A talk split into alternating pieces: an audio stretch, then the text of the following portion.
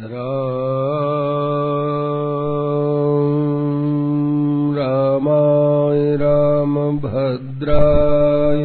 रामचन्द्राय वेधसे रघुनाथाय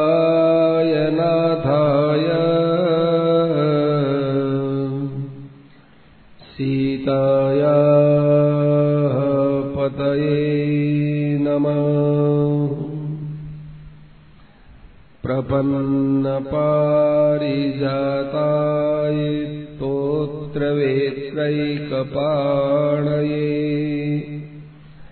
ज्ञानमुद्राय कृष्णाय।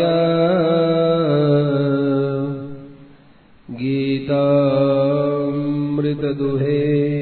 नमः। भक्ति भगवंत गुरु चतुर नाम वपुए तिनके पद वंदन किए नासत विघ्नयने।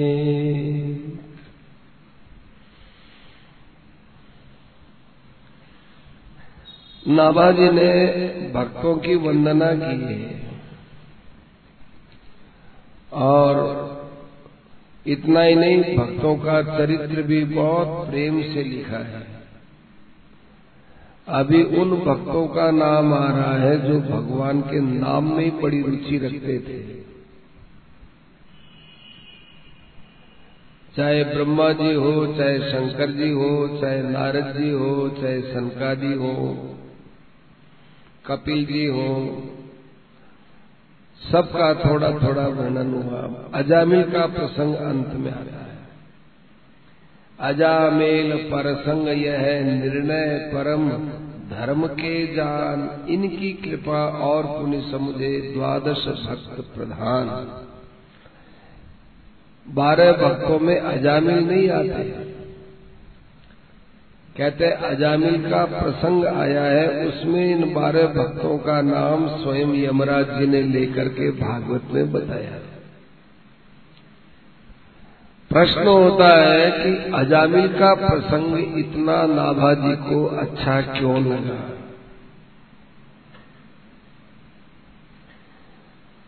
जैसे भगवान की लीलाओं की गहराई होती है, ऐसे भक्तों की लीलाई में, लीलाओं में भी बड़ी गहराई होती है।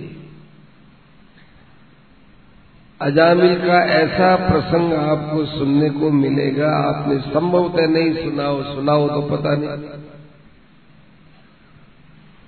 संभवतः सुना नहीं हमने तो नहीं सुना, इसलिए हम हमारी दृष्टि से बोलते हैं। प्रसिद्ध भी नहीं है। भक्तमाल में प्रसिद्ध हुआ है। क्या बात थी? कि ये अजामिल किसी जन्म में एक बहुत अच्छे ऋषि थे। बहुत उच्च कोटि के ऋषि बड़ी साधना करने वाले। पर एक चीज़ की इनमें बड़ी भारी कमी थी कि वे दूसरों में दोष देखकर उनकी खिल्ली उड़ाया करते थे। जिस प्रकार से हमारा सारा शरीर बहुत ठीक है, सब जगह अच्छा है, पर एक अंगुली कटी हुई है तो सर्वांग नहीं कहलाएगी। नाक, कान, गला, सांस भी आ रहा है, जीवित है अच्छा है, शरीर स्वस्थ है, कोई बीमारी नहीं, सब ठीक है अंगुली कटी हुई है। तो उसको सर्वांग नहीं कहते। ऐसे ही भजन, साधन, पूजन, पाठ सब कुछ करते हुए भी यदि एक अवगुण रह गया बड़ा भारी तो वो भजन वगैरह की महत्ता को कम कर देता है। तो वो दोष देखते और दोष देखकर उनकी बहुत खिल्ली उड़ाते थे मज़ाक उड़ाते लोगों के सामने उनका अवगुण बताया करती, उनमें दोष था। तो ये तो आपने सुनाई है कि सत्यवती थी दासराज की कन्या, वो नौका में आने वाले लोगों को इधर से उधर उधर से इधर लाया करती थी। तो एक बार पराशर जी ऋषि जो वेद व्यास जी के पिता थे, वो उस नौका में बैठे।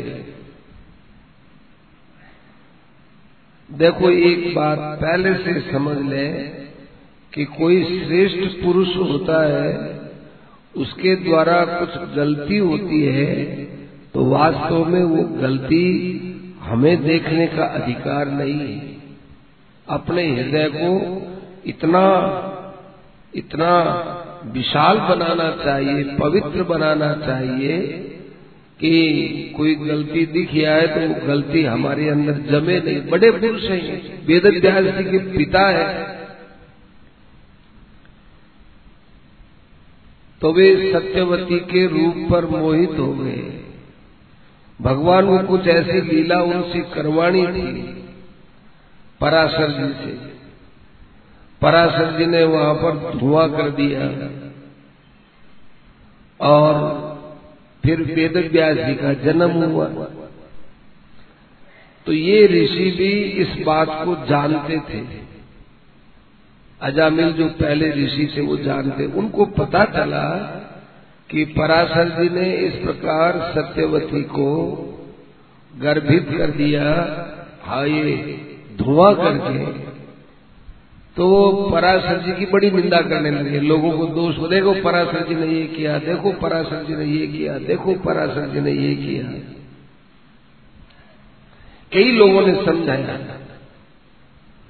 कि देखो ऋषिवर, बड़े पुरुषों की गलती को देखना अपनी गलती होता है। हमारी गलती कैसे ये कोई सभ्यता है इनकी? कि देखो पराशर जी है, ये बहुत वैराग्यवान बड़े तितिक्षु, बड़े श्रेष्ठ पुरुष हैं। और जो भगवान के हो जाते हैं, उनके द्वारा कोई लीला होती है तो वो भगवान करवाते हैं। कि ये कोई भगवान करवाते हैं। भगवान के भगत होते हैं, उनसे तो कभी कोई गलत काम होता ही नहीं, बिल्कुल ठीक है। बड़े पुरुषों से कभी गलती होती नहीं, भगवान के भक्त वो गलती करते नहीं, गलती करते तो भगवान के भक्त कैसे? पर है बड़े भक्त, इसमें कोई संदेह नहीं, भगवान को कोई न कोई लीला करनी है। वो नहीं माने, दोष देके एक दिन पराशर जी मिल गए। ये पराशर जी, ये पराशर जी, इन्होंने ऐसा किया, वैसा किया, खूब वो बकने लगे पराशर जी ने कहा, देखो, इस एक अपराध के अलावा मेरे जीवन का कोई अपराध है क्या? कि और तो अपराध नहीं है। यदि कोई अपराधी होगा तो वो अपराधी अपराध जीवन में करेगा। तो इस प्रकार से तुमको ये बात नहीं कहनी चाहिए। क्या पता भगवान क्या चाहते हैं? क्या चाहते हैं भगवान? आप ऐसे हो, आप ऐसे हो, खूब उनकी फिर निंदा कर कर तो पराशर जी ने देखा कि इससे लोगों के अंदर अच्छा वातावरण नहीं फैलेगा, इसलिए उसको शाप दिया पराशर कि जा तो अगले जन्म के अंदर वेश्या के साथ रहे। तो ब्राह्मण कुल में जन्म लेगा और वेश्या के साथ रहेगा। तो वो डर गया कि पराशर ऋषि है तो बड़े विलक्षण। दोष देखते हो तो आदमी को दोष देखना चाहिए, दोष दृष्टि होनी चाहिए। पर किसके प्रति? अपने प्रति। अपने दोष देखो, केवल अपने दोष देखो। सेठ जी तो यहाँ तक लिखा है कि जिसको दूसरे में दोष दिखते हो उसको सोचना चाहिए कि दूसरे में नहीं तो मेरे में ही है जो इसमें दिखते हैं। जैसे कांच में हम मुँह देखते हैं तो हमारे यहाँ पर कोई धब्बा लगा हुआ है। तो ये कांच में थोड़ी लगा है। ये हमारा मुख कांच में है, इसलिए हमारा धब्बा कांच में दिखता है। ऐसे ही दूसरों के जितने भी जीवन है वो तो काच है और हमारा जीवन है वो प्रतिबिंब पड़ता है तो हमारा ही दोष है।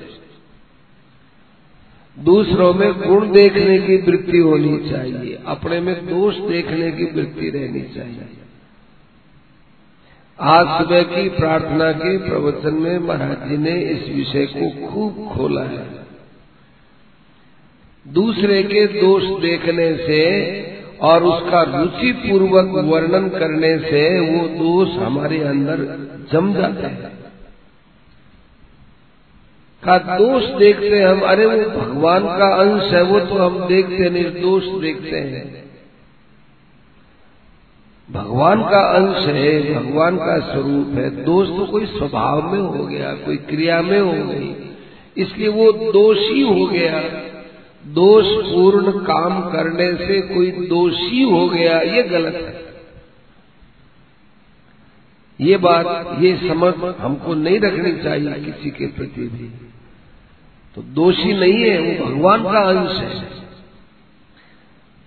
यदि वो मूलतः दोषी होता तो अपिचेत सुदुराचारो भजते माम अनन्य बाग। ये कैसे होता? वो दुराचारी कैसे शुद्ध हो सकता है? क्षिप्रम भौति धर्मात्मा कैसे हो सकता है? दोष आगंतुक है आए और जा भी सकते हैं। इसलिए आने जाने वाले पर नहीं, रहने वाले पर देखना चाहिए कि अमुक परमात्मा का स्वरूप है। ये परमात्मा का स्वरूप, ये परमात्मा का स्वरूप। पराशर जी ने समझाया, देखो ऋषिवर, मेरे यहाँ साक्षात भगवान अवतार लेने वाले व्यास के रूप में और वो दुनिया को ये बताते हैं कि नीचे कुल में जन्म लेने पर भी मैं नीचा नहीं होता हूँ। ये तो मत्स्य गंधा थी और दासराज की कन्या थी, कोई बहुत ऊँचे कुल में नहीं थी। वह व्यास जी ने पराशर जी से जन्म लिया, सत्यवती के यहाँ लेकिन उसका कौमार्य नष्ट नहीं हुआ। उसका कौमार्य नष्ट नहीं होता, उसका सतीत्व नष्ट नहीं हुआ। ये कोई कम बात है क्या? तब वो ऋषि पैरों में पड़ गया कि, हे महाराज, मेरे से बड़ी भूल हो गई दोष दृष्टि का स्वभाव आज मैं कितने बड़े खतरे को मोल ले लिया। अब महाराज मेरे पर कृपा करो आपने मुझे वेश्या के संग में जाने का शाप दे दिया। कृपा करो बहुत रोया, गिड़गिड़ाया। तो पराशर जी ने कहा कि देखो, तुमने अपने दोषों के लिए इतना प्रायश्चित कर लिया है तो कोई बात नहीं। तेरा उद्धार तो हो जाएगा, लेकिन जो कहा है वो तो तेरे को भोगना ही पड़ेगा। ठीक? वो ही अगले जन्म में अजामिल बनकर आया कन्नौज में जन्म लिया। और कान्य कुब्ज ब्राह्मण कुल में जन्म लिया। बड़ा अच्छा परिवार था। वेद वेदांत को जानने वाला था। खूब उसने अच्छा अध्ययन किया। पिता तो बड़े अच्छे कर्मकांडी थे। स्वयं भी अच्छा कर्मकांडी, पवित्र ब्राह्मण। बड़ा अच्छा जप तप करने वाला, सदाचारी, जितेंद्री और पुराण आदि शास्त्रों में प्रवीण, ऐसा था। पिताजी ने आज्ञा दी कि बेटा यज्ञ करते हैं, समिधाएँ नहीं है। यज्ञ के अंदर जो ज्वलन की सामग्री होती है, उसको लकड़ी नहीं बोलते। हैं उसको लकड़ी नहीं बोलते, उसको ईंधन भी नहीं बोलते, उसको समिधा बोलते हैं। तो समिधा नहीं है। तो पवित्र पवित्र लकड़ी जैसे पीपल की लकड़ी है। जैसे और है, जो जो शास्त्र में बताए, वो लेने के लिए जंगल में गए। समिधाएँ उन लकड़ियों को कहा जाता है, स्वाभाविक ही वृक्ष से पक करके नीचे गिरती है। और वो सूखी होती तब नीचे गिरती उनको लेकर के उनसे यज्ञ किया जाए, पोल्यूशन वगैरह सब वैसे अंतकरण की निर्मलता के लिए यज्ञ करना हमारा तो अनादि काम है। भारतीय ऋषि मुनियों ने अनादि काल से यज्ञ की परंपरा रखी है। ऐसी बात हुई। आप थोड़ा आगे खिसक के बैठे ना तो आने वाले भी बैठते हैं बीच में से जाते हैं ना तो वो अनध्याय का स्वरूप होता है। शास्त्र में आता है। उपनिषदों की कथा हो सत्संग होती हो और सामने से कोई निकलता हो तो अनध्याय मानते हैं और पीछे यदि जगह होगी तो उसमें निकलना चाहिए। अस्त सीधा भाव है ना, वो भाव रुकता है वक्ता वक्ता और श्रोता सीधे रहने चाहिए। अस्त तो वो संविदा लेने के लिए वन में गया। वहाँ, उसने मदिरा पिए हुए एक शूद्र को देखा और एक शूद्रा को देखा। उसको देखा और उसकी बुद्धि खराब हो गई। अब प्रश्न पैदा होता है कि इतना अच्छा आदमी, इतना संस्कारी घर में जन्म लेने वाला और जो स्वयं भी शास्त्र को जानने वाला, जो सब कुछ है लेकिन वो एक शूद्रा को शूद्र जाति की स्त्री को और वैश्या को किसी के साथ देखते ही उसके मन पर इतना गंदा प्रभाव पड़ा। ये क्या कारण फिर तो साधन भजन का तो कोई अर्थ ही नहीं रहा। ये छोटी छोटी बातें तो बहुत बड़ी घर कर जाती है। तो इससे क्या प्रेरणा मिलनी चाहिए? ये मिलनी, इससे ये मिला जाता इससे ये शिक्षा मिलती है कि सावधानी जीवन में नहीं रखते। भजन करते हैं, साधन करते हैं, शास्त्र को भी पढ़ते हैं, हवन आदि करते हैं, पवित्र क्रिया करते हैं। लेकिन हमारे अंदर अनादि काल के खराब संस्कार भरे पड़े हैं। वो खराबी से खराबी बहुत जल्दी मिल जाती है। अच्छे संस्कार तो हम अभी कर रहे हैं। और खराब संस्कार हमारे पास अनादिकाल के हैं। अब हमारे अच्छे संस्कार ज़्यादा मात्रा में हो, तब तो इनको दबा दें। लेकिन अपने जीवन में, पिछले जीवन में खूब खराब संस्कार भर लिए। अब अच्छे संस्कार तो इस जन्म में भर रहे हैं। और वो भी यू ही धीरे धीरे, बेपरवाही से, बिना रुचि के। तो वो खराब संस्कार तो खराबी की बात आती उसको पकड़ लेती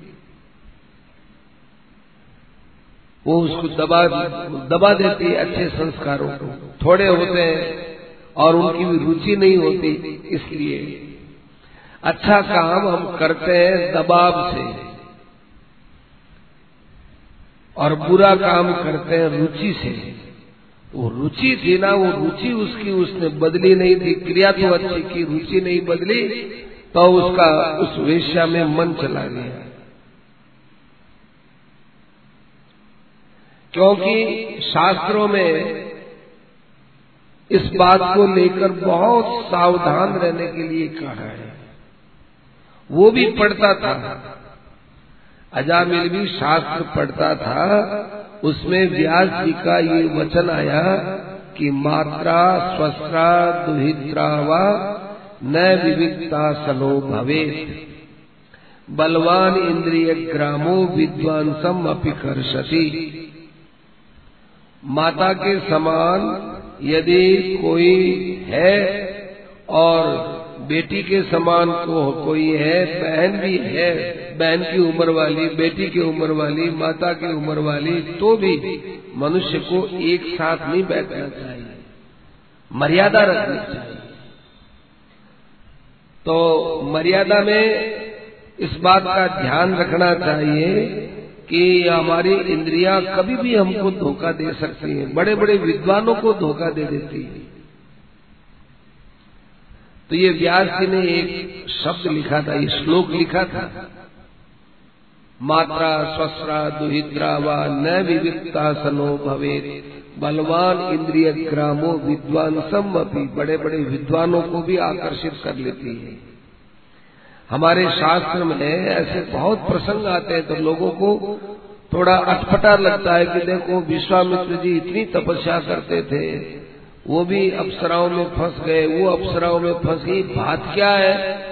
ये बात ऐसी है हम लोगों को सावधान करने के लिए। वास्तव में ऐसे है नहीं वे ऋषि। हमको सावधान करने के लिए करते हैं। कभी आप पढ़ाई के अंदर देखते होंगे कि अध्यापक है वो गलत, एक प्रश्न का गलत उत्तर लिखता है एक तरफ़। और एक तरफ़ सही उत्तर लिखता है। फिर कहता है, भाई देखो, ये दो उत्तर है, इनमें सही कौन सा है? अब जो लड़का पढ़ा नहीं है, ध्यान नहीं देता है, गुरु की वाक्य को सुनता नहीं है, वो जो गलत लिखा है ना कैसा भी ये सही है। तो गुरु जी कहेंगे, गलत। ये सही कैसे है बता? कैसे सही है ये? आपने लिखा है ना कि मैंने तो लिखा है तेरी परीक्षा के लिए। मेरे लिए थोड़ी लिखा है।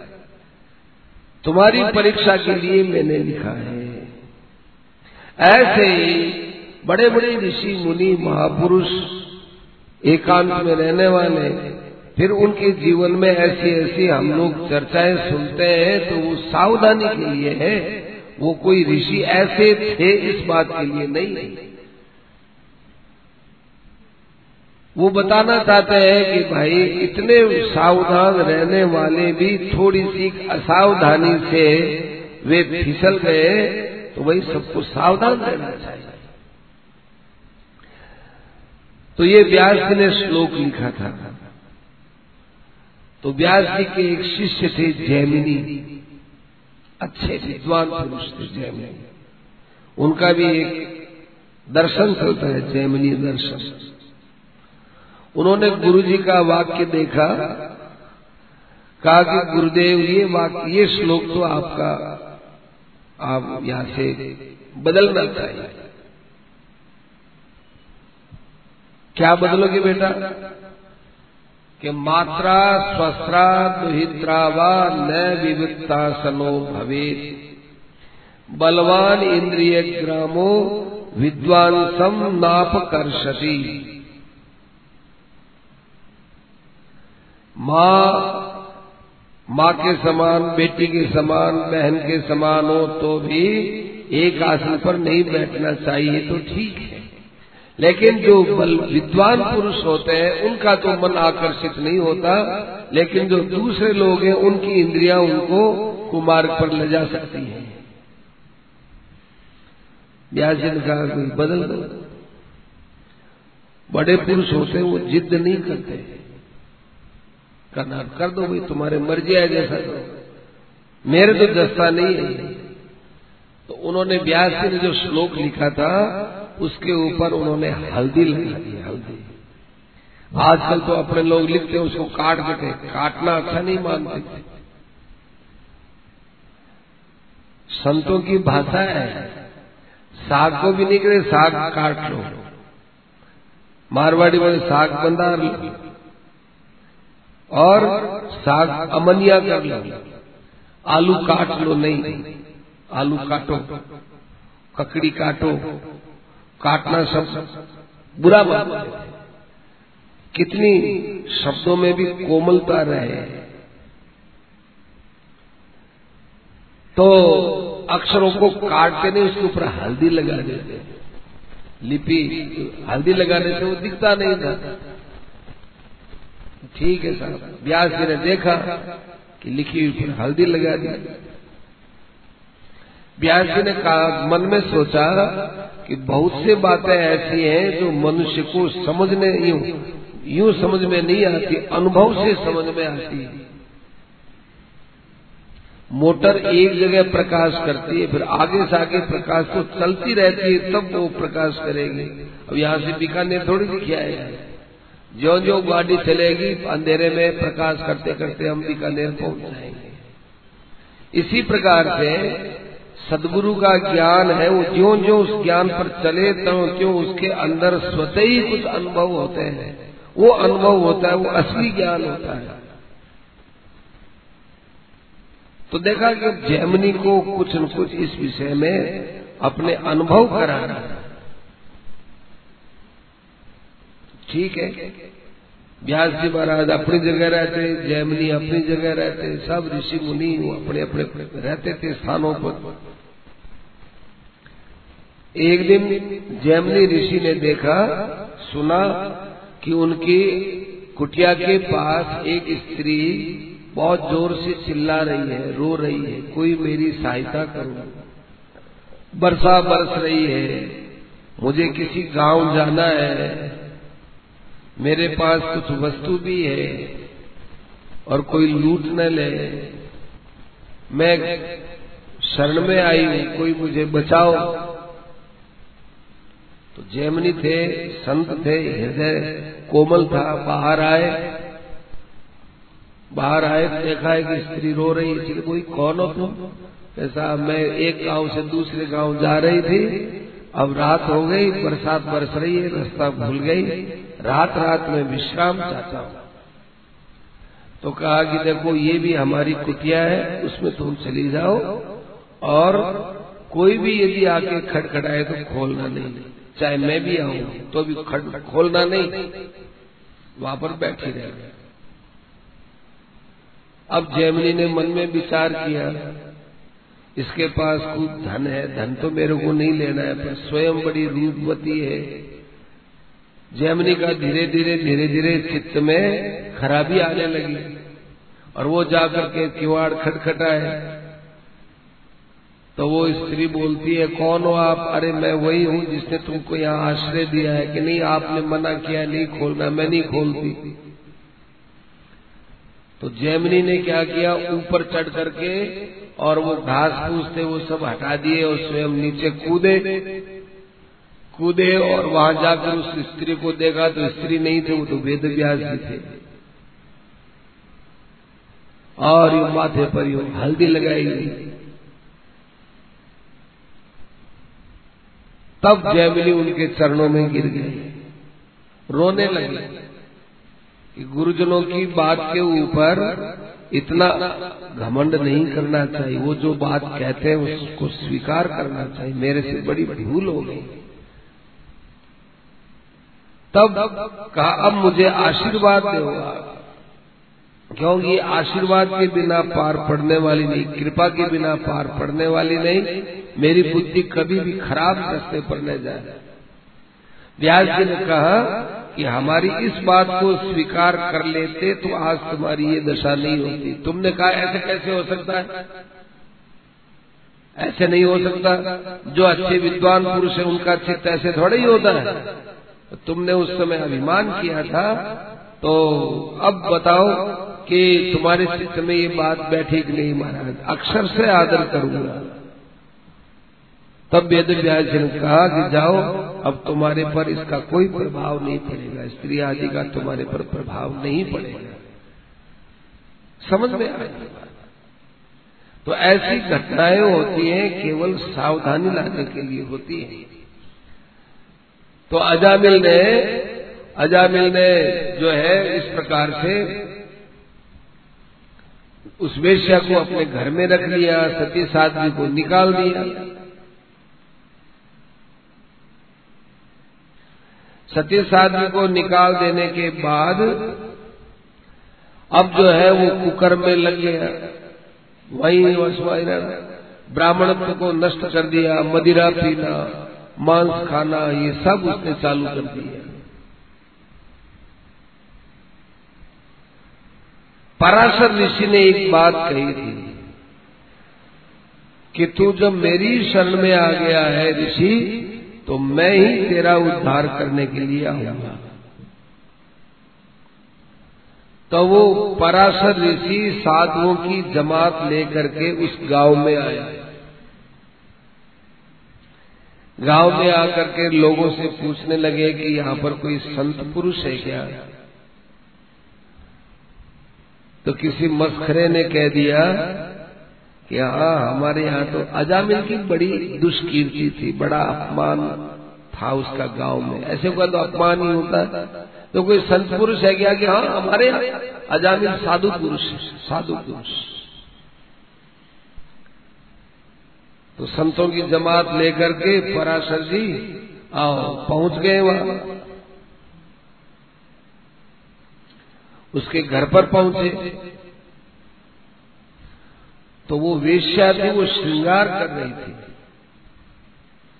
संत वहाँ आए तो संतों को देख तो लिया, पर संतों को देख करके भी वो श्रृंगार करने लगी, अपना, अपने को सजाने धजाने लगी। तो वो मंडलियाँ आई ना मकान तक तो पराशर ऋषि ने उसको गौर से देखा। उनके देखने में उनको जो है ज्ञान देना था, वो ज्ञान दे दिया। गौर से देखे। वो शक पका गई। वेश्या। वेश्या शक पकाए अरे इतने बड़े अच्छे अच्छे महात्मा मेरे घर आए। मैं इनके सामने श्रृंगार करूँ। तो उसने अपने श्रृंगार तो करने बंद कर दिए। आकर के हाथ जोड़ी। कहने लगी, महापुरुष, महात्माओं मैं आपके चरणों में प्रणाम करती हूँ। उन्होंने कहा कि तुम श्रृंगार, ऐसा श्रृंगार करती हो? श्रृंगार केवल अपने घर के अंदर पति के लिए श्रृंगार होता है। तुम्हारा श्रृंगार कोई दूसरा देखे नहीं, यही स्त्री का श्रृंगार होता है। तुम खुले बालों को लिए, खुल्लू मुँह सजा रहे हो, आँखों में खुला काजल डालते हो। कहा महाराज, हमको तो आज तक किसी ने बताया भी नहीं, और मैं ऐसी हूँ भी नहीं। तो चलो कोई बात नहीं। अब उसके अंदर क्या हुआ? यू महात्मा जी ने देखा ना तो दृष्टि से ज्ञान का प्रवेश उसके अंदर, वेश्या के अंदर। चार प्रकार की दीक्षा होती है। बोलने से होती है, देखने से होती है, चिंतन से होती है और स्पर्श से होती है। ये मोर वगैरह की स्त्री होती है, मोरडी, वो अपने अंडों को यूँ स्पर्श किए रखती है। स्पर्श किए रखने से अंडे पकते पकते पकते पकते फिर वो मोर या मोरडी बन जाते हैं। यदि वो उनको छोड़ दे तो उनका पोषण बंद हो जाएगा। ऐसे ही कछुआ कछवी होती है, वो अपने अंडे तालाब के बाहर देती है और हरदम याद करती रहती है कछवी तुम क्या होती है वो? यदि उसका चिंतन बंद हो गया तो वो वहाँ पर अंडे गल जाते हैं। खता इसी प्रकार से भौरा, ये भौरा होता है पेड़ा ये शब्द बोलता रहता है तो वो कीड़ा है ना, उस शब्द के साथ एक होते होते होते होते, है तो भी जाती।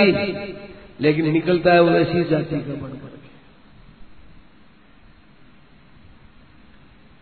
एक होती है दार्ष्टी दृष्टि भी होती है। कोई मछली की बताते हैं कोई और कोई बताते दृष्टि हरदम लोग देखते रहते हैं। ऐसे संतों में भी चार प्रकार की दीक्षा होती है दार्ष्टी दीक्षा दृष्टि से। एक वाचिक दीक्षा वाणी से। अपने लोगों को महापुरुष संत, संत महापुरुष कोई अच्छी बात सुनाते हैं तो ये वाचिक दीक्षा होती है। कोई स्पार्शी दीक्षा होती किन्हीं किन्हीं के सिर पर हाथ रख देते हैं गुरु जी स्पार्शी दीक्षा होती स्पर्श किया और प्राय लोग कहते हैं, महाराज से माने याद रख दो महाराज जी को बहुत से लोग कहते हैं, महाराज जी, माने याद रख दो मैं तो आज जावा। महाराज जी क्या थाने याद रखू? भगवान ने याद रखू, बताओ। थाने याद राख ने सुख कल्याण में तो थाने राख याद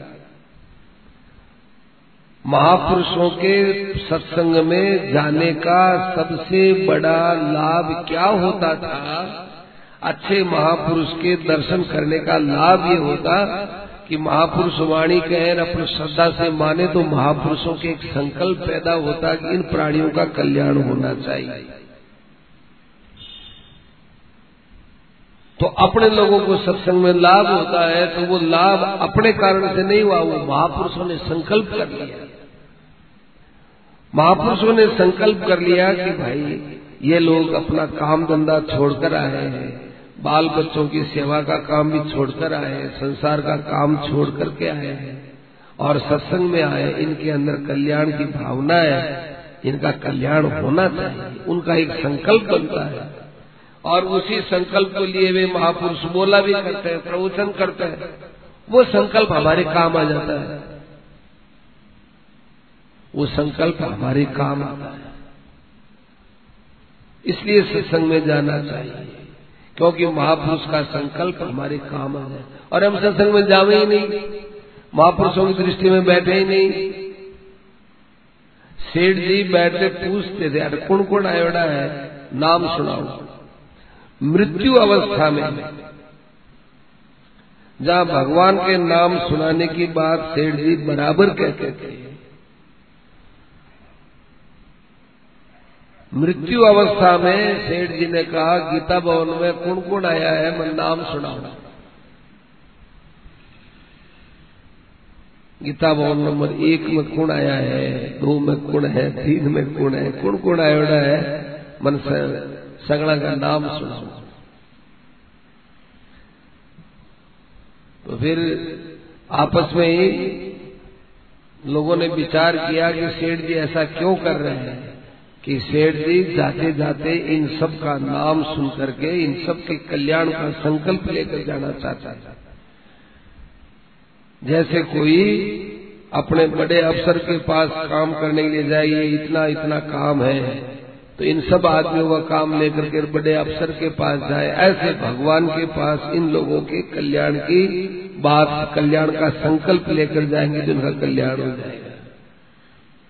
पर ये कोई विलक्षण महापुरुषों की हाथ की बात है, हर किसी के हाथ की बात नहीं है, अस्तु। तो सत्संग के अंदर ये होता है? तो वो यू देखे ना उस वेश्या को, वेश्या का हृदय एकदम बदल गया। जो एक क्षण पहले उनकी कोई उपेक्षा ही कर रही थी, ध्यान नहीं दिया, यूँ देखा गौर से देखते ही उसके मन, अरे नहीं क्या कर रही हूँ, महापुरुष आए हैं। गई प्रणाम की। अजामिल साधु है ना? हाँ महाराज वो बाहर गए। हैं अरे हमने तो अजामिल साधु से मिलने के लिए ही प्रयास किया है। क्या महाराज, अभी बुलाते अब उसके दिमाग में शब्द गूंजता रहा, अजामिल साधु अजामिल साधु। बाहर गई और उसने सबसे पहले दुकान पर जाकर धोती, चोड़ा और ये सुमिरणी माड़ा राम राम का दुपट्टा, ये चंदन, ये सब खरीद लिया। खरीद करके, सामान रख करके और एक ऐसी जगह पर बैठ गई कि चाहे किधर से भी आएँगे, वो इधर वहाँ तो आएँगे। वो गया था जंगल में शिकार खेलने के लिए। तो किधर से आएगा? यहाँ तो आना ही पड़ेगा तो यहाँ आते ही हम उसको संभाल लेंगे। थोड़ी देर में आया एक खूब से पशुओं को मार करके, पक्षियों को मार करके, वो लग गया बकरा मारा हुआ रऊक मारा हुआ वो मारा हुआ। लदा हुआ आया तो वेश्या ने देखे छी छी किया है क्या हो गया तेरे छी छी कैसे करती है छोड़ो इसको। किसको? ये ना ही आपने इतना ही मांस के पक्षी, ये सब पशु पक्षी मारे हुए सबको छोड़ो, उनसे लथपथ हो गए। नहाओ, धो। और मैं कपड़ा लाई हूँ, कपड़ा पहनो। कि तो आज पागल हो गई क्या? पागल नहीं हो गई। मैं आपसे निवेदन कर रही हूँ। मेरी बात मानी तो उसकी बात तो मानता ही था। तो सब पशु मारे हुए सबको फेंक दिया। खून से लदबद गंदे कपड़े थे, सब कपड़े हटा करके, स्नान वगैरह करा करके, और एकदम साधु जैसा उसको बनाया, छापा, तिलक लगा करके। हाथ में सुमिरनी और माड़ा सुमिरनी माने वो कोथली और माड़ा ये मान उसकी। फिर कहा कि हमारे घर में, अपने घर में संत आए, उन संतों के जाकर चरणों में प्रणाम करना, और उन संतों को ये बोलना कि, संतों को जाकर के बोलना कि आपने बड़ी भारी कृपा की, हमारे घर को आपने पवित्र कर दिया। अब आप, मैं आपका दास हूँ। आप मुझे आज्ञा दीजिए। जो आप आज्ञा देंगे वो काम मैं करूँगा। बोलोगे ना हाँ बोलेंगे। क्या बोलोगे जरा बताओ। मैं कहूँगा मैं उनको ये कहूँगा कि आप लोगों के बड़े अच्छे भाग्य हैं कि आप मेरे दर्शन करने के लिए घर पर आए हैं। आप मेरे दास हैं, मैं आपका स्वामी हूँ। बोलो, आपको मेरी आज्ञा माननी होगी कि नहीं? अरे बाबा उल्टा पुल्टा बोलोगे, मुश्किल हो जाएगी। बाबा, आप चुप रहना, एकदम चुप रहना। बोलना नहीं। केवल उन संतों के सामने हाथ जोड़ करके बैठे रहे। कि हाथ कैसे जोड़ोगे? बाबा, ऐसे और कुछ मत बोलना। क्या ठीक? ऐसे खूब अच्छे ढंग से पढ़ा लिखा करके और वो वेश्या अजामिल को लेकर आई। संतों के सामने। कहा कि महाराज, ये मेरे पतिदेव हैं। वही पराशर ऋषि, यू गौर से देखे उसको भी। गौर से देखा। अच्छा अजामिल साधु पुरुष आप ही हैं। और महात्मा ने देखा ना, देख उसके हृदय से एकदम भाव बदला इतनी श्रद्धा उमड़ी रोते रोते जाके चरणों में गिर गया, महाराज। साधु पुरुष, ये अजामिल मैं साधु पुरुष और आपके मुख से निकल गया वाक्य। वेश्या ने पहले ताड़ लिया कि साधु पुरुष आज संतों के मुख से निकल गया है तो मेरा पति तो अब साधु पुरुष हो ही रहेगा। और जो ही अजामिल जाकर उनके चरणों में गिरा, त्यो ही वेश्या बड़ी आनंदित होगी, बड़ा अच्छा हुआ अब ये साधु पुरुष होंगे। खूब तो रोया अजामिल। खूब चरणों में गिर करके, रो करके, अपने मुँह से अपने पाप प्रकट करने लगे। संत चुपचाप सुनते रहे। बोलने दो। अब वो कहने लगा, महाराज, और किसी के घर पधारते तो आपको जाने क्या क्या भेंट करते?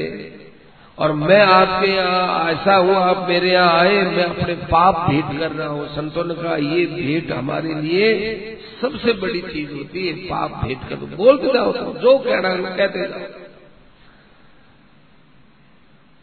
रोवे कहे रोवे कहे रोवे कहे, संत बड़े खुश हो रहे थे। रोने से भी खुश होते हैं, क्या हुए?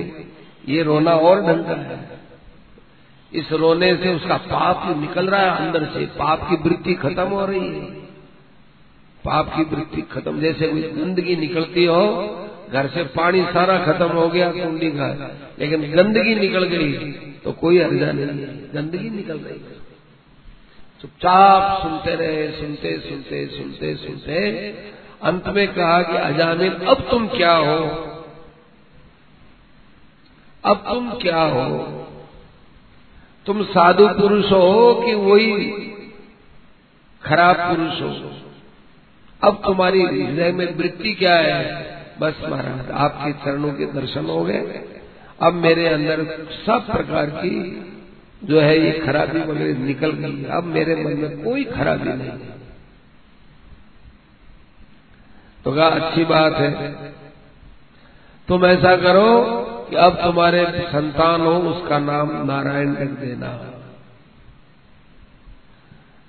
अब जो है वो चले गए संत। संतों के जाने के बाद ऐसा वो भजन में लगा। वो साधु वेश तो बना ही दिया। खूब भजन करने लगा। भजन ही भजन में मस्त रहा। और अंतिम समय में क्या हुआ जो सब आप भागवत आदि में पढ़े हो जो बात पढ़े उसको आप देख लीजिए। तो ये जो अजामिल का प्रसंग है, ये कितना विचित्र प्रसंग है कितना बिगड़ेला आदमी, इतना गंदा आदमी। अच्छा इतना अच्छा भी था ये ये भी बात कम। अच्छा है, आदत से बिगड़ गया। उसकी आदत थी, दूसरों में दोष देखने की औरों में देखने को बड़े आदमी में दोष देख लिया और क्या पतन हो गया। और फिर जो है उनके साथ से वो वेश्या के साथ में रहा, लेकिन उन महापुरुषों की दृष्टि से वो पवित्र हो गया। इतना पवित्र हुआ, इतना पवित्र हुआ कि उसको साक्षात भगवान के दूत लेने के लिए आए। तो मनुष्य को कभी अपने खराब स्वभाव से हताश नहीं होना चाहिए कि मेरी पारमार्थिक उन्नति नहीं हो सकती, ऐसा भाव नहीं रखना चाहिए। पारमार्थिक उन्नति खूब आनंद से हो सकती है, लगन की बात है। लगन होनी चाहिए। एक बात शास्त्र की देखते हैं कि आत्मनोमुख दोषेण बध्यंते सुख सारी का आदमी ज़्यादा बोलता है ना तो वो बंद जाता है। जैसे तोता है, बोलता है तो लोग, अरे तोता है तो पकड़ लो। सारिका है, मैना है तो पकड़ लो। तो तोता और मैना को सब पकड़ते हैं, क्योंकि आत्मनो मुख दोषेण है। वो ज़्यादा बोलता है इससे पकड़ में आ जाते हैं। बका सत्र न बध्यंते मौनम सर्वार्थ साधनम। जो बगुले होते हैं, उनको कोई नहीं पकड़ता। जानते हैं बगुले अच्छे नहीं होते। मौन रहता है, बगुला बोलता नहीं, मौन रहता है। तो ये मौन भी इनकी तो जान बची गई ना। एक बार की बात है कि अकबर को किसी ने कह दिया कि आपका जो बीरबल है, ये तो बड़ा बुद्धिमान है, परंतु इसके परिवार के सारे लोग महामूर्ख हैं। इनकी माँ देख लो, बाप देख लो, भाई देख लो, भोजाई देख लो, भतीजे देख लो, सब डफोल संख है। कोई काम की नहीं। अकबर को जाकर खबर दी तो अकबर ने वीरबल से पूछा, वीरबल जी, आपके सारे परिवार को यदि लेके आओ ना यहाँ। बीरबल ने कहा, क्यों? परिवार से क्या करोगे? नहीं, मैं मिलना चाहता था। मैंने सुना तुम्हारा सारा परिवार मूर्ख है। ये किसने कह दिया? यदि सारे परिवार के लोग मूर्ख होते तो मैं भी मूर्ख होता। और मैं मूर्ख होता तो आप मुझे यहाँ नौ रत्नों में कैसे रखते?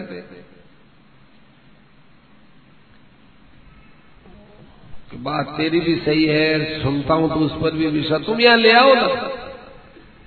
तेरे परिवार की परीक्षा करूँगा, लेके आओ। बादशाह की आज्ञा है।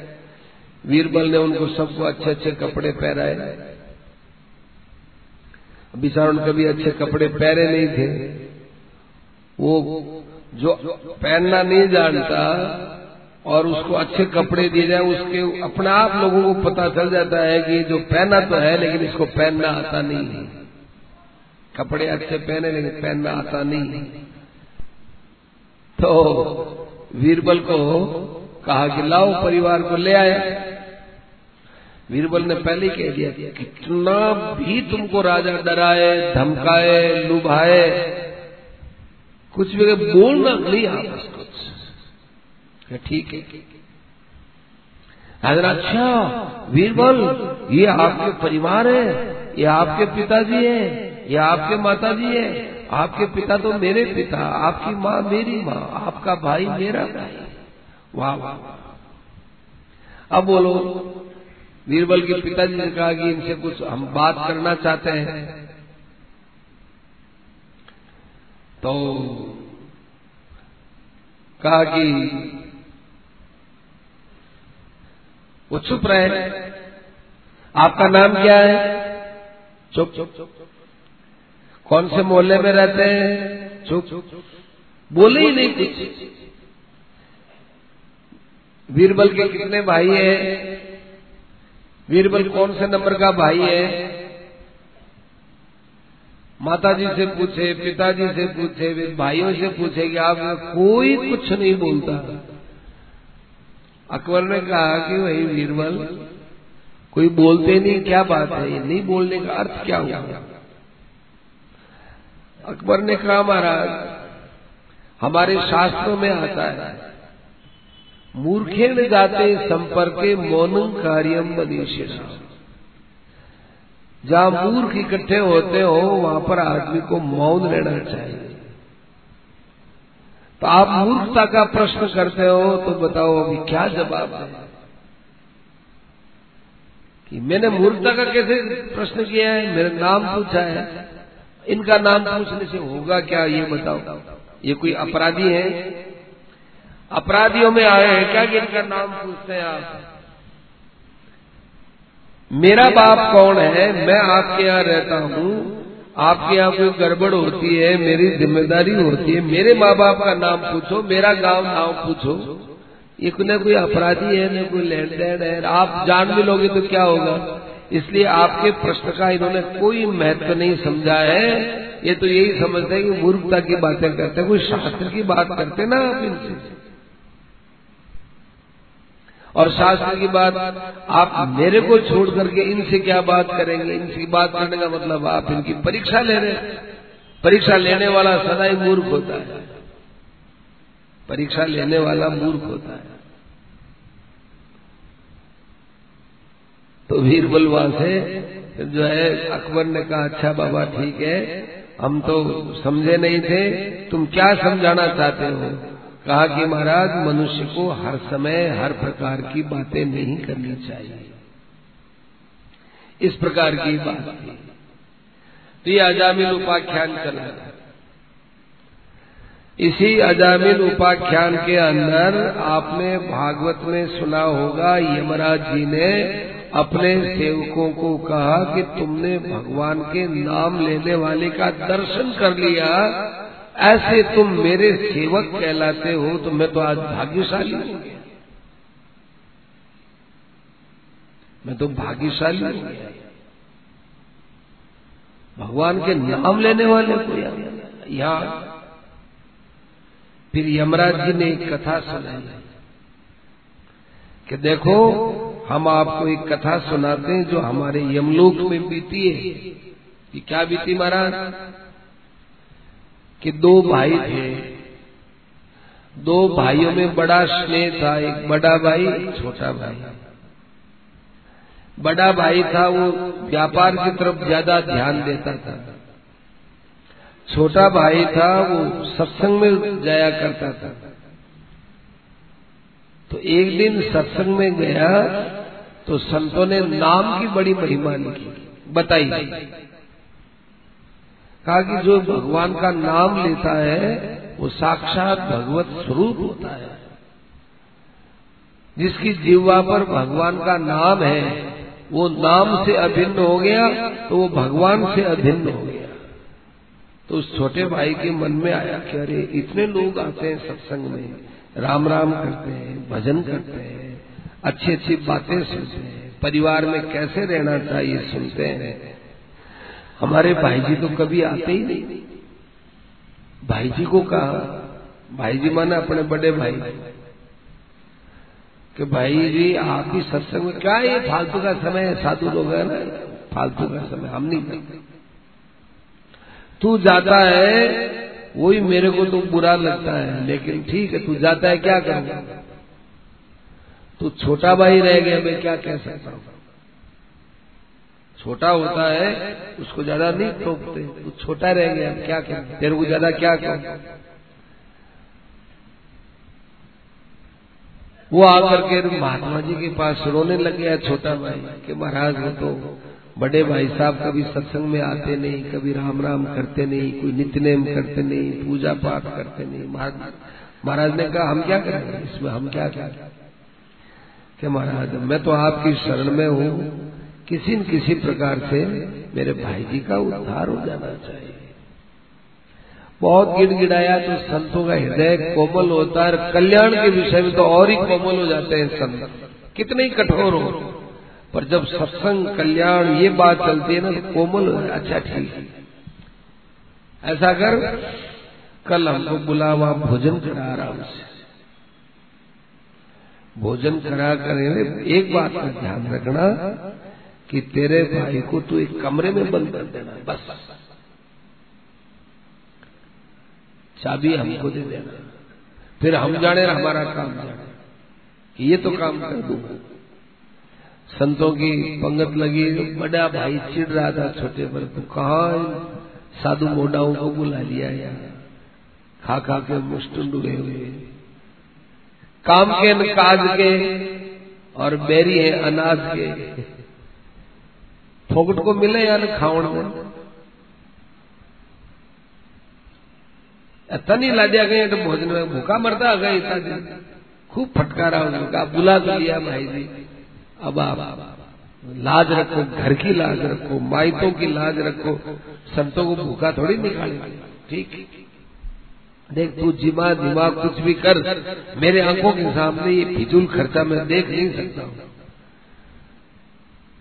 तो कहा कि भाई जी, अब मैं क्या करो? ये तो सामने तो जिमेंगे भोजन तो करेंगे ही। तो आप ऐसा करो, आप एक कमरे में बैठ जाओ। कमरे में बैठ कर गए और आप ये सब जो है सुनते सुनना ही देगा, ये बंद कर दो किवाड़ बंद कर दो? ये बात ठीक है। और वो भी यही चाहता था।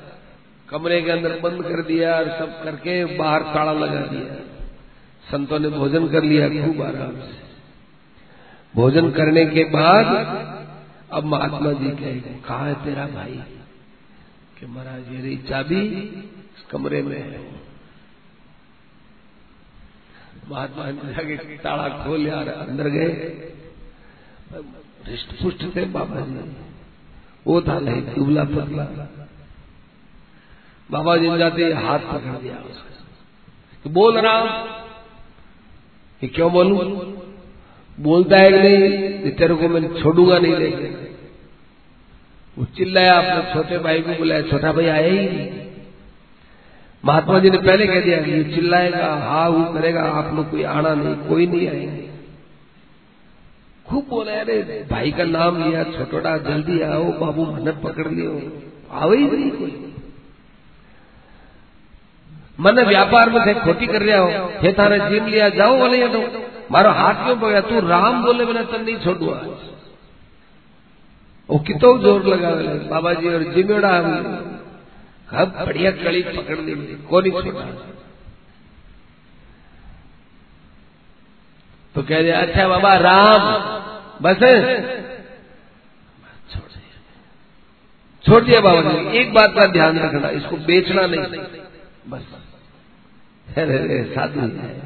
क्यों लोग मारी इतनी बड़ी दुकान है। बिना माए ने कभी कोई राम राम रो ग्राहक आयो नहीं। क्यों बेचू? मारा नहीं आया तो कोई बात नहीं है। कभी तने राम नाम बेचनो पड़े। तो आई कहना राम नाम तो नहीं बेचो। अच्छी बात, ठीक को नहीं बेचा हो पक्का रहना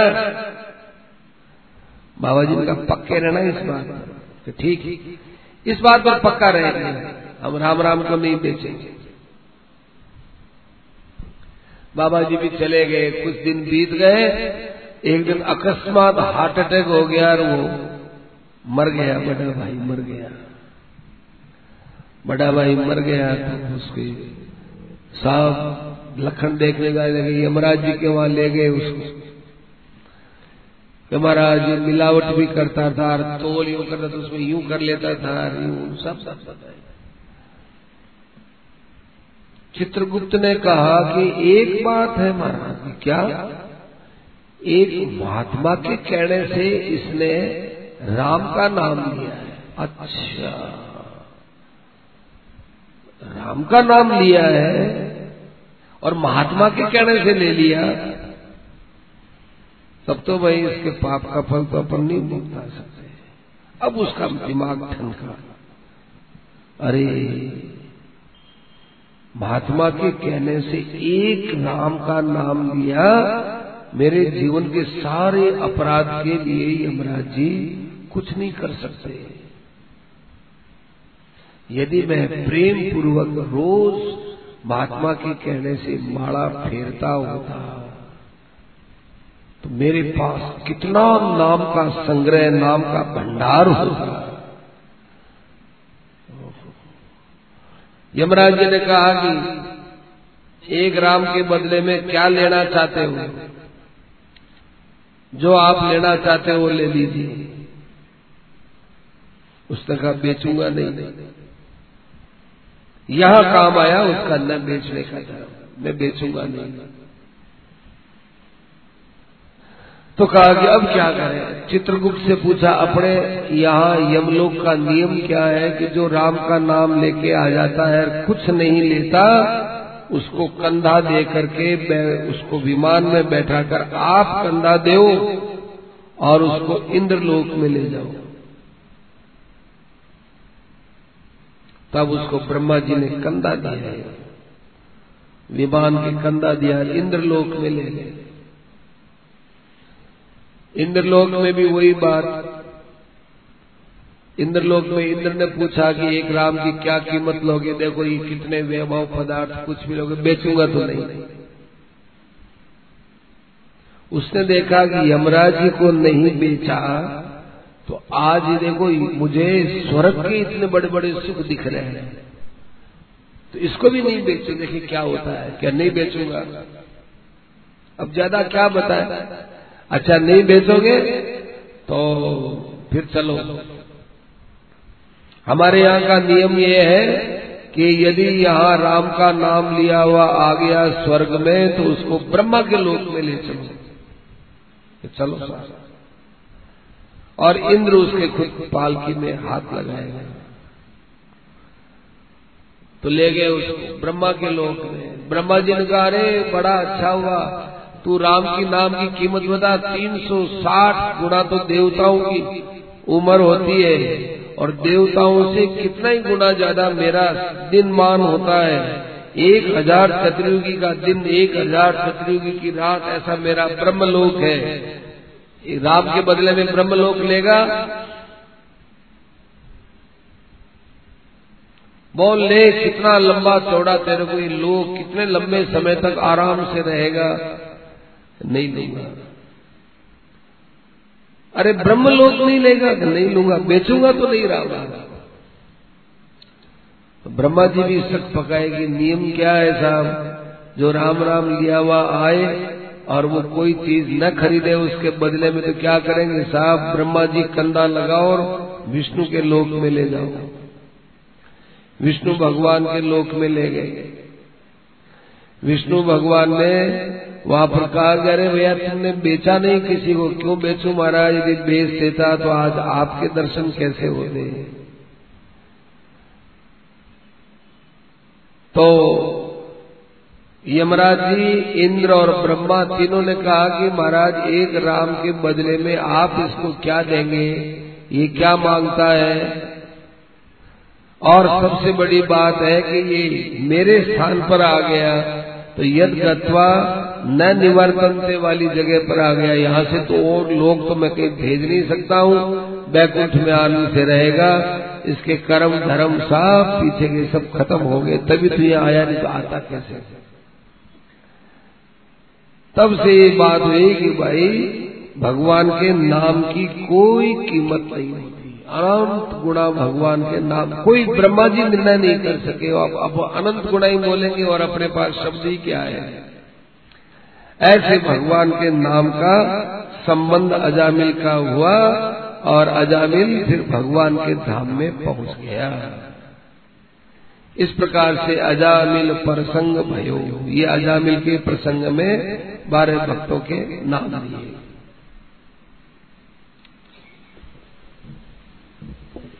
अब आगे सोलह पार्षदों के नाम बताएँगे। वो कल चलेगी श्रीमन नारायण नारायण